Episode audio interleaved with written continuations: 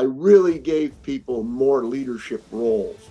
So I did allow, as we went along, seniors who'd been around, especially later on, that knew what they were doing to take over 15 minutes of an offensive line meeting. All right, you're on. You're going to go over the blitzes for all these young people in the room.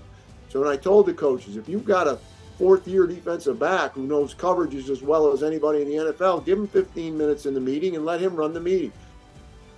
How does understanding the community you serve add to some longevity for you at that institution? How does serving create a synergistic effect with buy in? And what can you do to create more leaders? How do we find better balance in this profession? Those are all questions we dive into today with retired head coach of the Coast Guard Academy, Bill George. Coach George spent 21 seasons as the head football coach at the U.S. Coast Guard Academy. He helped build leaders and used football as a vehicle to do that. He recently wrote a book titled Home Fields Coast Guard Academy football coach recounts the unfulfilled lives of World War II. We're excited to dig into a number of topics today with Coach, and we'll share our winning edge takeaways from this conversation following the interview. What you see on tape is a direct reflection of what you teach and how you teach. Video is important, but if you don't teach well, you're not going to like what you see on your video. First Down Playbook has been helping coaches teach better for 13 years. It allows you to present installs, playbooks, and practice cards in half the time with NFL quality. Coaching tools like video pairing, a player app, practice schedules, and wristband sheets have made First Down Playbook a program management system with everything in one place. If you're in a position of leadership with your football program, receive a free one week look at First Down Playbook. Call them at 512 814 6158 or visit them on their website or social media. Mention Coach and Coordinator Podcast or use the coupon code COACH24 to receive a $100 discount off the normal $700 First Down Playbook team membership price. Links and the phone number are in the show notes. As coaches, we know that some of the biggest hurdles to our team's success can come from off the field. Your team needs support to tackle the endless list of expenses uniforms, training equipment, travel, and more. But raising that money can feel like a full time job. Thankfully, there's Vertical Raise. Vertical Raise is the premier online fundraising platform using innovative technology to create the easiest and most efficient system available. Raise more money in less time with a local fundraising coach who works with your team every step of the way to customize the ideal fundraiser. With options for online donations, digital discount cards, premium product sales, and even spirit shops, Vertical Raise has top of the line solutions for every fundraising style. To find out more, visit verticalraise.com and we'll get you connected with an exclusive offer on your first fundraiser. On today's podcast, we're going to talk about the idea of understanding the place you're at and the people that you serve, how football can be used as a vehicle to do bigger things, and how we maybe need to step back and realize that there's other things in this world besides football because we get so ingrained in it in this game and what we do in our profession as coaches. Sometimes those things go by us. But joining me to discuss all of that is retired head coach at the Coast Guard Academy, author of the book Home Fields, which we'll talk about today. Bill George. Coach, great to have you here on the podcast. You and I have been talking for some time. This has been something we've had in the works, so I'm glad that we're finally able to sit down and talk some ball here. Keith, it's an honor for me to talk to you about, you know, coaching at the Coast Guard Academy and uh, certainly about my book, but to, to talk to coaches in general. Coach, I know as we were going over some things before we got started here, one of the things that really resonated with me and something that you said is that, you know, you were able to be at the Coast Guard Academy and be in a unique position to be there as long as you have. Uh, really, nobody has been at an academy, a service academy, uh, as long as you, other than maybe Fisher DeBerry. But the main reason you were able to stay there, and I think this applies not just to the academies, I think it applies to high schools, I think it applies to the college level.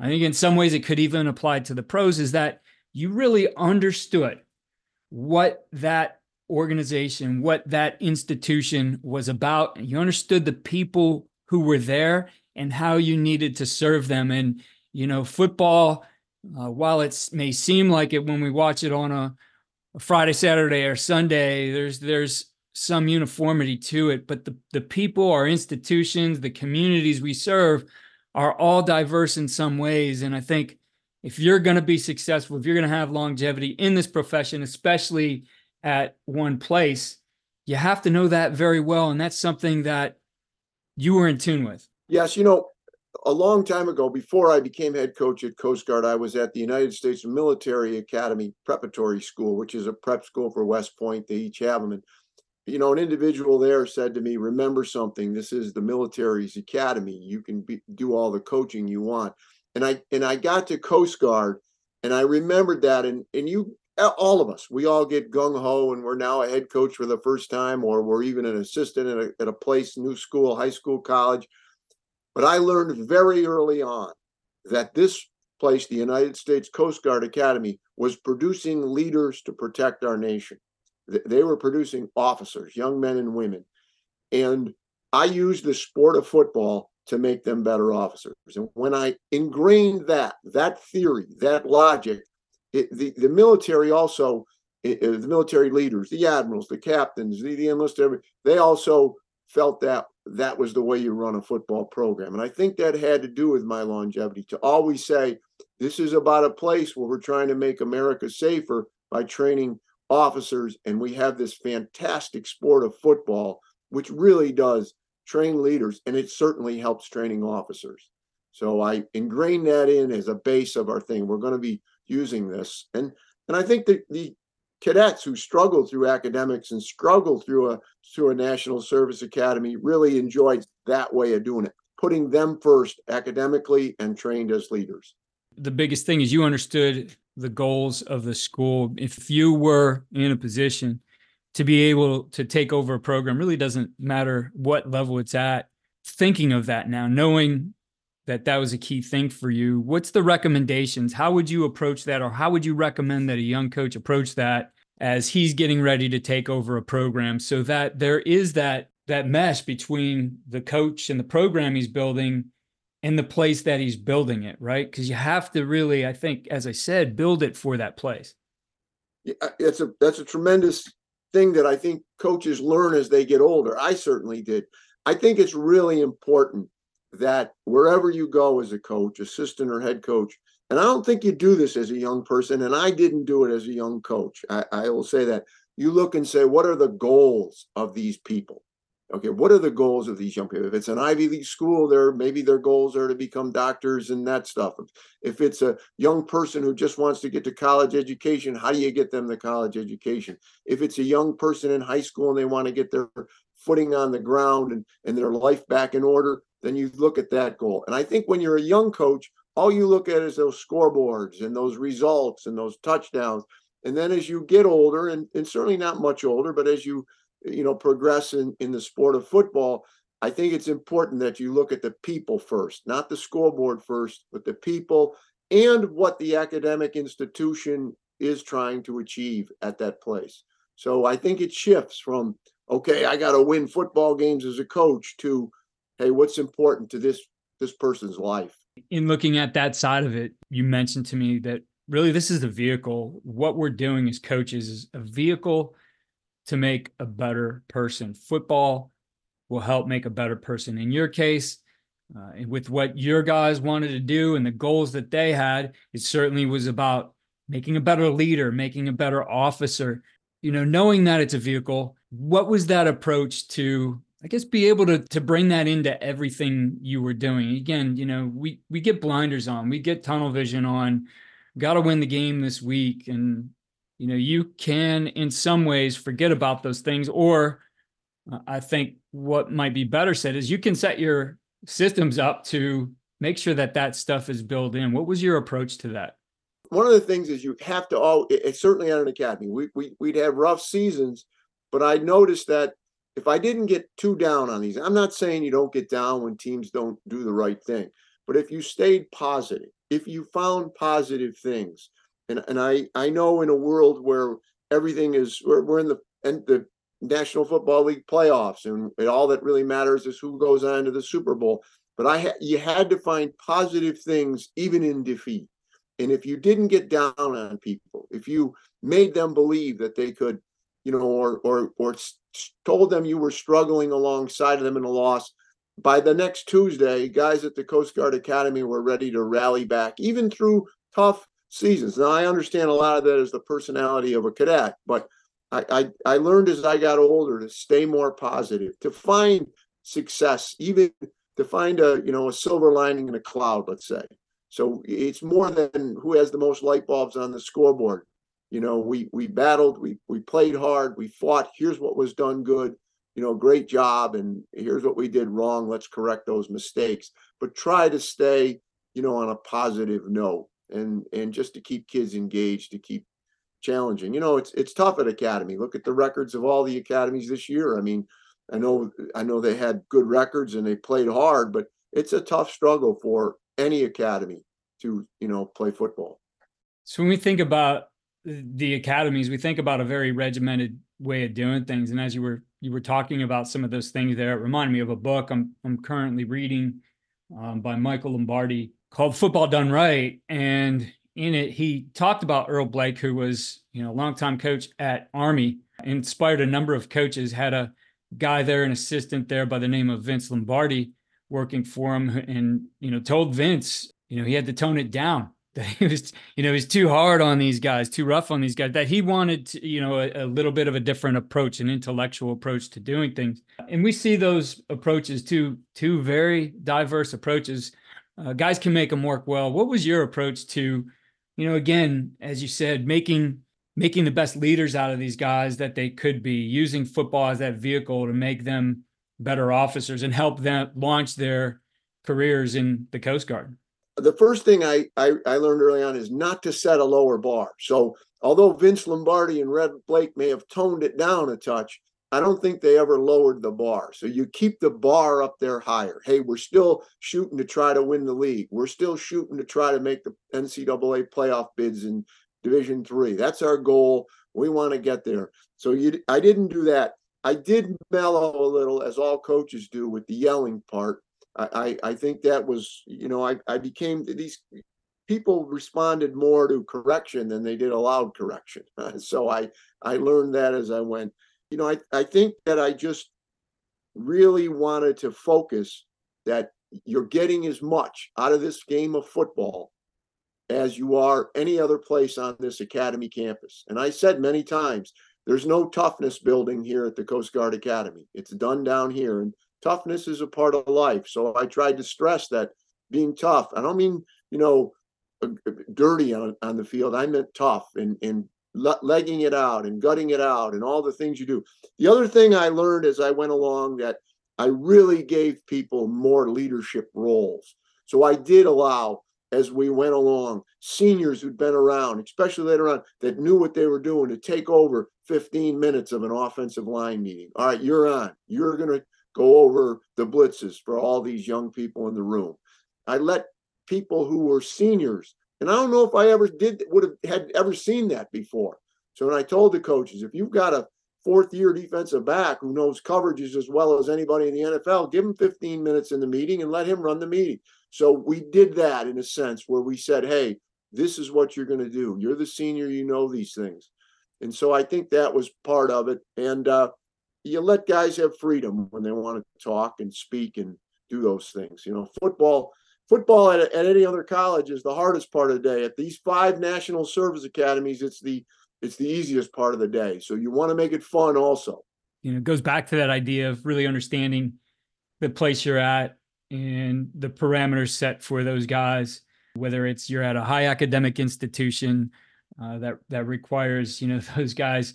I mean, you don't you, you might not even get close to your 20 hours, right? You, you have to be efficient with their time and take those things into consideration.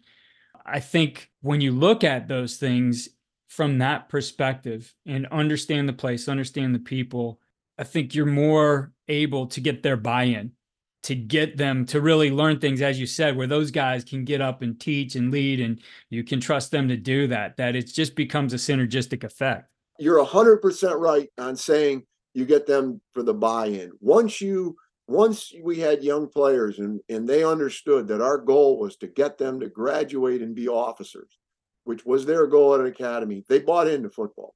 Once once I said my goal is for you to become an officer, okay? Forget about everything else. You tell me what you need, I'll help you. I'll put that a number one priority. You know, we had a rule if you were a freshman and you walked up to me before practice, you couldn't send me a note, you had to come see me and said, Coach, I need to go see a professor. I would let any freshman do that. I probably would let any upperclassman do it, but it's mostly the freshmen.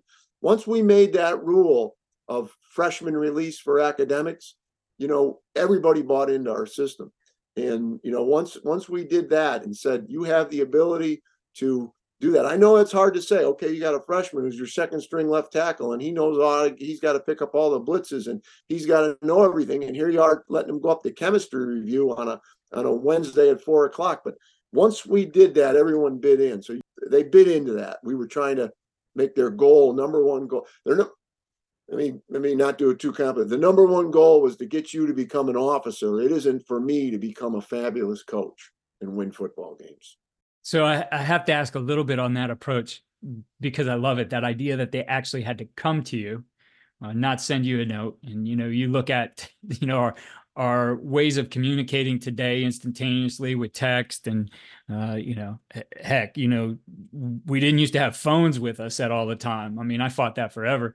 But now we do. Do you still think there's a value in saying you know to, to a coach like that? I've been at those places where you know a lab comes up or something that is out of their control but instead of just sending me an email or a text but show up spend the five extra minutes to get in front of me and let me know and talk about it is there value to doing that today yeah I, I think it is it's it's it's making you accountable you know we had an honor code. suppose a kid overslept and said to me you know i was up in chemistry review and uh never said that to me and an admiral walks down on the on the uh, field and says, "Where's Joe Smith?" Oh, you know, he's up in chemistry review. I was up there. I didn't see him. So that tied in a little bit to the honor code. So they came to me in person.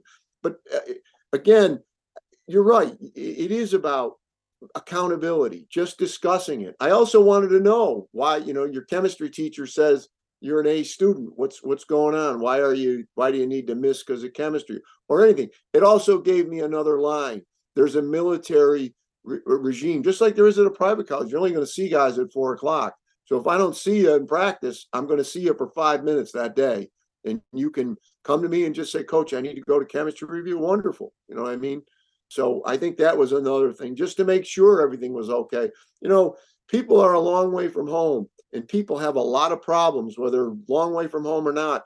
So I also wanted to make sure that it was chemistry that the kid was bothering the kid. Maybe it was something else. So I, it gave me a chance to talk to someone that day for for two minutes and hey i need to you need to go to chemistry. Is everything else going on good? So it gave me that one-on-one contact at a place where there's everything is scheduled from 6 a.m till midnight you know between study hours and marching and military training and all that. I've always been interested in the use of technology to make our jobs more effective. So i'm excited to continue sharing modern football technology with you here on the podcast this innovative system leverages tendencies to improve self scouting, game planning, and in game decision making at the speed of the game. Modern football stands out because it's a battle tested platform used by teams at all levels, like four time national champion Bishop Gorman, the five time California state champion Folsom Bulldogs, six time Texas state champion Lake Travis, Cal football, and the CFL's Grey Cup champions, the Montreal Alouettes. So book a demo today to see why these teams trust modern football technology. Visit www.teammofo.com slash demo and mention Coach and Coordinator Podcast or use the coupon code CC10 to receive 10% off your first year. You know, with all of this, it seems that you've you've kept really grounded in there. This is more than football, uh, but you did write a book, Home Fields, and you said you did characterize yourself as uh, somebody self-centered in there, and, and certainly there's lessons that come through that want to talk about. But first, for our audience, if you, if you would talk to us a little bit about that book and why you wrote it and what it's about. You know, it's a book about family caregiving, coaching college football, and it is about, as the subtitle says, you know, the unfulfilled lives of World War II. You know, I I was wrote it over a six week period. I, I I wrote it over a decade, but the book takes place in a six week period. My wife and I, you know, uh, adopted very late in life our first and only child. She is now four and a half. My father is on my couch dying in hospice care. And I am obsessed with beating the Merchant Marine Academy, our arch rival, in a football game. He starts talking about his childhood in an immigrant village on Cayuga Lake in Myers, New York, where, where everyone grew up and went off to World War II. And and some came home and some didn't, and the tragic lives. So I go back and forth in this book. The relationships of my daughter and my father, the relationships of me with the with the Coast Guard Academy and football, and certainly as he went on hospice and they they cut out his meds, everything became clearer. And and uh, we had households of people, so it was it was a caregiving thing. And he talks about these people who grew up, you know, in this simple life back in the 30s, and then all of a sudden they find themselves on the center stage, uh, you know, of the world. And so I combined all three and it's a book about relationships, the people he grew up with as he recalls it, as well as my daughter and him as he's dying. And and one of the first people was a Coast Guard attorney, uh, Admiral Sandra Stosz, an admiral, you know, took me under her wing and helped me find a publisher because she liked the book. But but a, a, an attorney read the book and he said, you know, you've hung yourself out there. You've made yourself an anti-hero in your own football memoir and I I was I did center it that I was a football coach as all these other meaning of life things are going on. I'm only obsessed with this football game. There's a lot of lessons in in reading this type of story. We do tend to get caught up in what we do and get tunnel vision and uh, intentionally or unintentionally make decisions to miss out on other things in life. Uh, I, I told you for me, there came a point when I needed to step back and say, yeah, I've missed too much of my kids growing up. Uh, I'm not seeing them do their thing. And, you know, even though this doesn't feel to me to be what I want to do, I need to do it. What kinds of things, you know, I, I do want coaches to read this book, but what will they take away from it? What are some of the main things that are going to come through for them that, you know, maybe aren't evident right now? well, certainly if you read about the people that uh, grew up, what my dad recalls, you know, they went off, they had simple, wonderful lives. Some went on and lived long, and some did not get to fulfill their dreams. And that's what we see every day tragedy around us where lives are shortened. And in this case, it was that. So it is about lives that don't get to fulfill their dreams. Coast Guard Academy football coach recounts the unfulfilled lives of World War II is a lot of the basis. There's a line in the book referring to what you said, where it's the week before the game. I think it's the Sunday before the game. And my wife comes over to the computer at 10 o'clock in the morning on a Sunday and says, You're watching film on the computer at 10 a.m. You're going to skip church. Your four year old daughter is playing with your dying father on the couch over there. And you're going to leave the house in an hour and not come back till midnight because you're going to be at film all day. You're removed from the world that is around you you know what i mean? And i think that can happen you know you just get removed. And that's that's the part of me that i wanted to show. And i don't think i overdid it but you know it, it's true. We get wrapped up in our own world and we don't see the suffering world around us. And maybe that's also what i wanted to bring out in the people that that he grew up with you know that he lived with that that sorrow his whole life and uh, of people who went off to World War II. Some who came back, and some who did not. Kirsten, looking at, at, at that idea of what we do, and I mean, the, I think that story of a Sunday, uh, probably every single one of us has lived that numerous times. You know, uh, good intentions on a Sunday, maybe to do some of those things with the family and church like you're supposed to do, but you end up watching film and all those kinds of things. And we have seen, though, really, I think the pandemic really offered a different way of looking at things because of the technologies that evolved to connect us when we weren't allowed to connect. I would say that in some regards, maybe we've just added more to our plate because we have all these technologies instead of taking it away. But what would be your approach today with what you have available to be able to get more of you know your your personal life, more involved in in your personal life by saying, you know what, we have uh, better tools today to do this. What kinds of things would you do? What would you look to implement in terms of, I guess, creating a better way for you and your staff, and especially the families that are involved in this as well?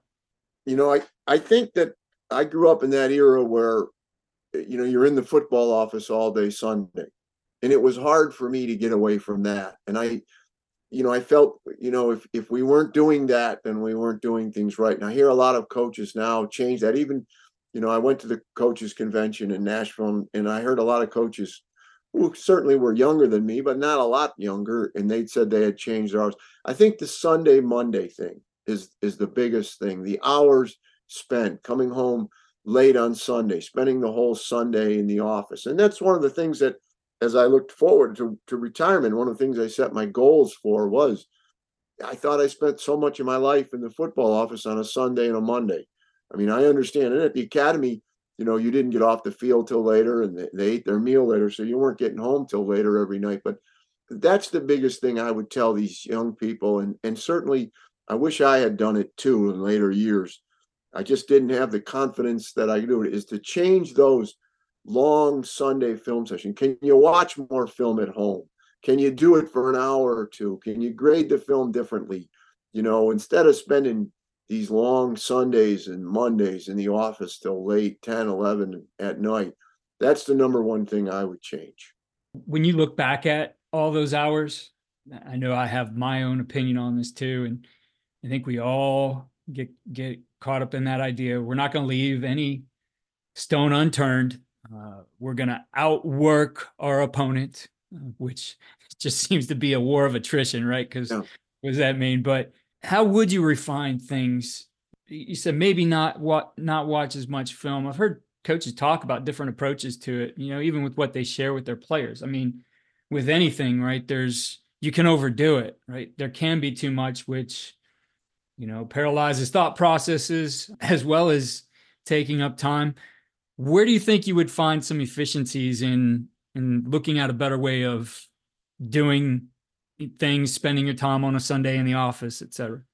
Well, I think you again probably trying to watch as much film as you can at home instead of the travel time in, making your hours shorter. You know, years ago, I think when I was an assistant at Ithaca, a, a friend of mine called me up and said, "You know, what are you doing up there in the office?" I said, well, we're meeting, we're doing football, we're watching this, we're meeting. And and the person said to me, you know, the human brain really doesn't work after 10 o'clock at night. You know, and it, and it, and it dwindles from about seven on.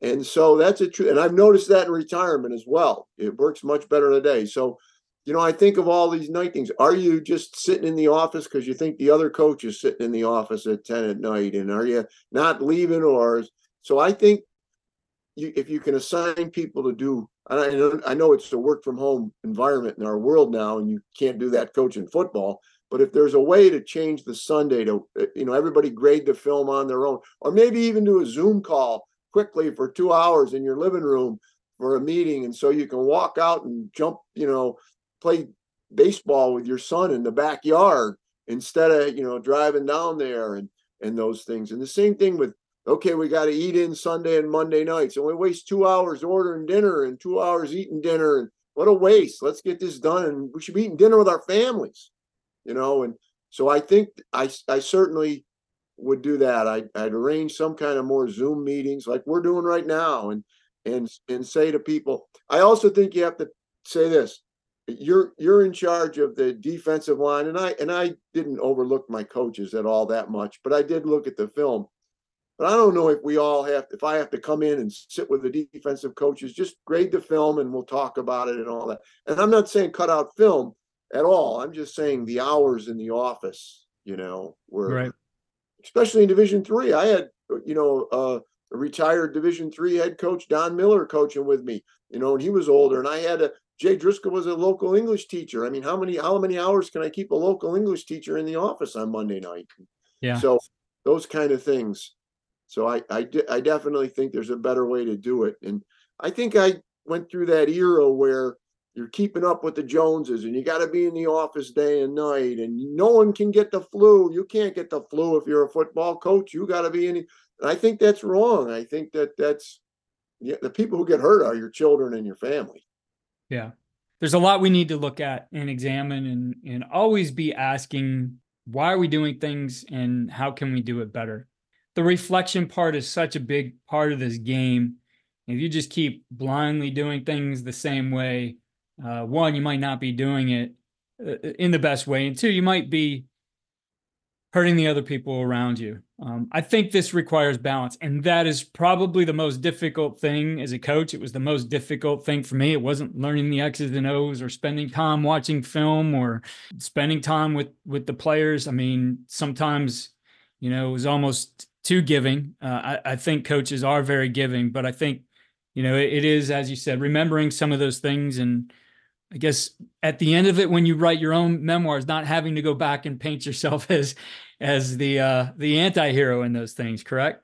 Yeah, you know, and it's true. And again, I know the book goes back and forth, and I think I managed to pull this off. But there's a scene in the book, if I might, you know, be so bold as to talk about it, where these two guys are, are 18 years old and they're about to go off to war, and it's it's early December, and they're they know they're going to go eventually soon, and and uh, they're watching an ice skater. I won't tell much, but uh, skate across a frozen creek.